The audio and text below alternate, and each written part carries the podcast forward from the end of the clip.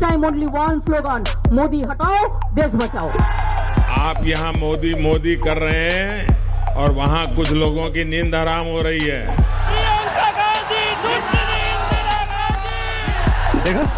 आपने देखा? शुरू हो गया ना काम?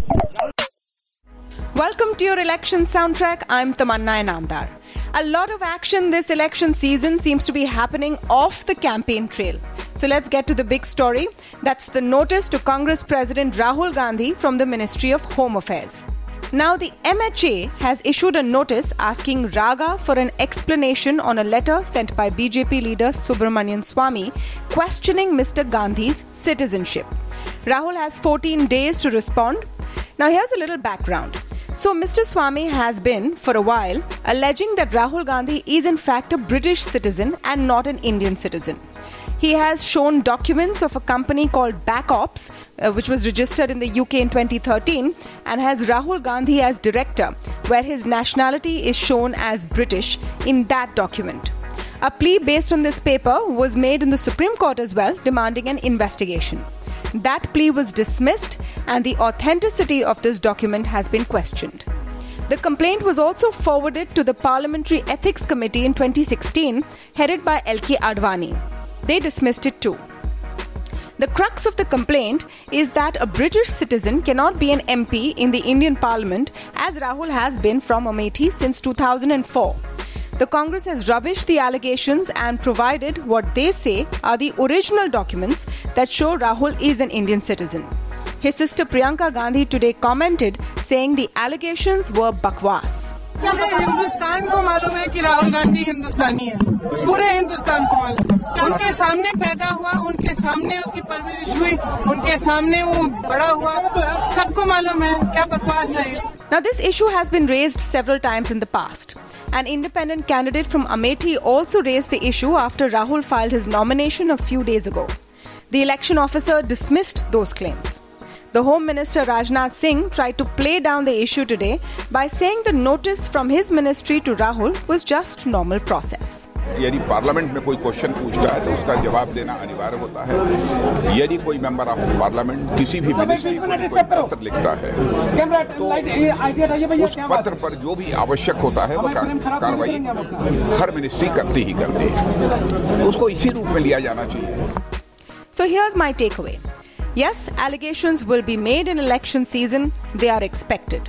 But a notice from the government and the Home Ministry takes the issue to a serious level. If the allegations are proven false, the Home Ministry will have some tough questions to answer. And it's been a difficult day for Rahul Gandhi. The Supreme Court pulled him up over his half hearted apology to the top court for incorrectly saying that the Supreme Court has backed his claim that there was corruption in the Rafale deal. Raga had filed an affidavit saying he was wrong, but the court did not find his so called apology acceptable. He now has been given a chance to file another affidavit on the 6th of May.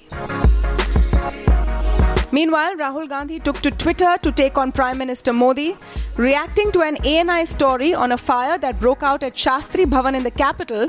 Rahul Gandhi said, Modi ji, burning files is not going to save you. Your day of judgment is coming. Well, it's Judgment Day for all parties on 23rd May, and we just can't wait. The brother sister duo has dominated the headlines today, and that's why you're hearing more of them on the soundtrack too. Priyanka Gandhi Vadra finally spoke out on her decision to not contest from Varanasi. Here's what she said. I didn't pull out. I took the advice of all the senior leaders of our party and the advice of my colleagues in Uttar Pradesh, and they firmly felt that I have a responsibility here of looking after 41 seats. And all of my candidates uh, are still wanting me to go to their constituencies. I felt that they would be a little disappointed if I focused only on one place, and I didn't. I said from the start, I will do what my party says. My party decided this, and I'm happy to follow their instructions. The other big story again coming from the Supreme Court. Remember, we told you the Congress has moved the Supreme Court against the Election Commission's inaction on complaints against Modi and Shah? The Supreme Court sought their explanation today, while the EC also started its first set of meetings to look into the issue. Now, the charge is that the election watchdog has addressed other complaints but ignored the ones against Narendra Modi and Amit Shah. In UP, Modi took on the opposition alliance on the campaign trail, saying the SP BSP will be at each other's throats once the results are out. In Barabanki, he invoked that famous game show Everyone Wants to Win.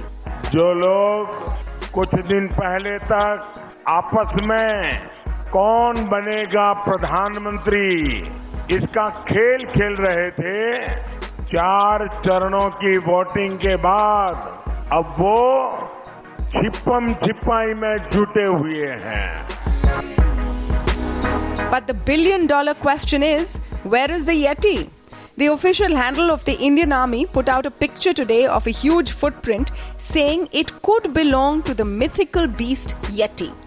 While the tweet has spun a thousand memes already, it was too tempting to resist for politicians. Akhilesh Yadav tweeted saying it seems Achhe Din are more elusive than the Yeti. Well, these are strange times, and we're here to chronicle them for you. So, see you back soon on the next election soundtrack. I hope you enjoyed Election Soundtrack. Election Soundtrack is also available on the IVM podcast app where you can look at other shows that you might enjoy. Shows like The Scene and the Unseen hosted by Amit Varma, Ganatantra hosted by Saryu and Alok, The Pragati podcast hosted by Pavan Srinath, Puliyabaazi hosted by Pranay Kotasthane and Saurabh Chandra, and How to Citizen hosted by Meghnad and Shreyas Manohar. Check out the IVM podcast app to get more talk content that you'll enjoy.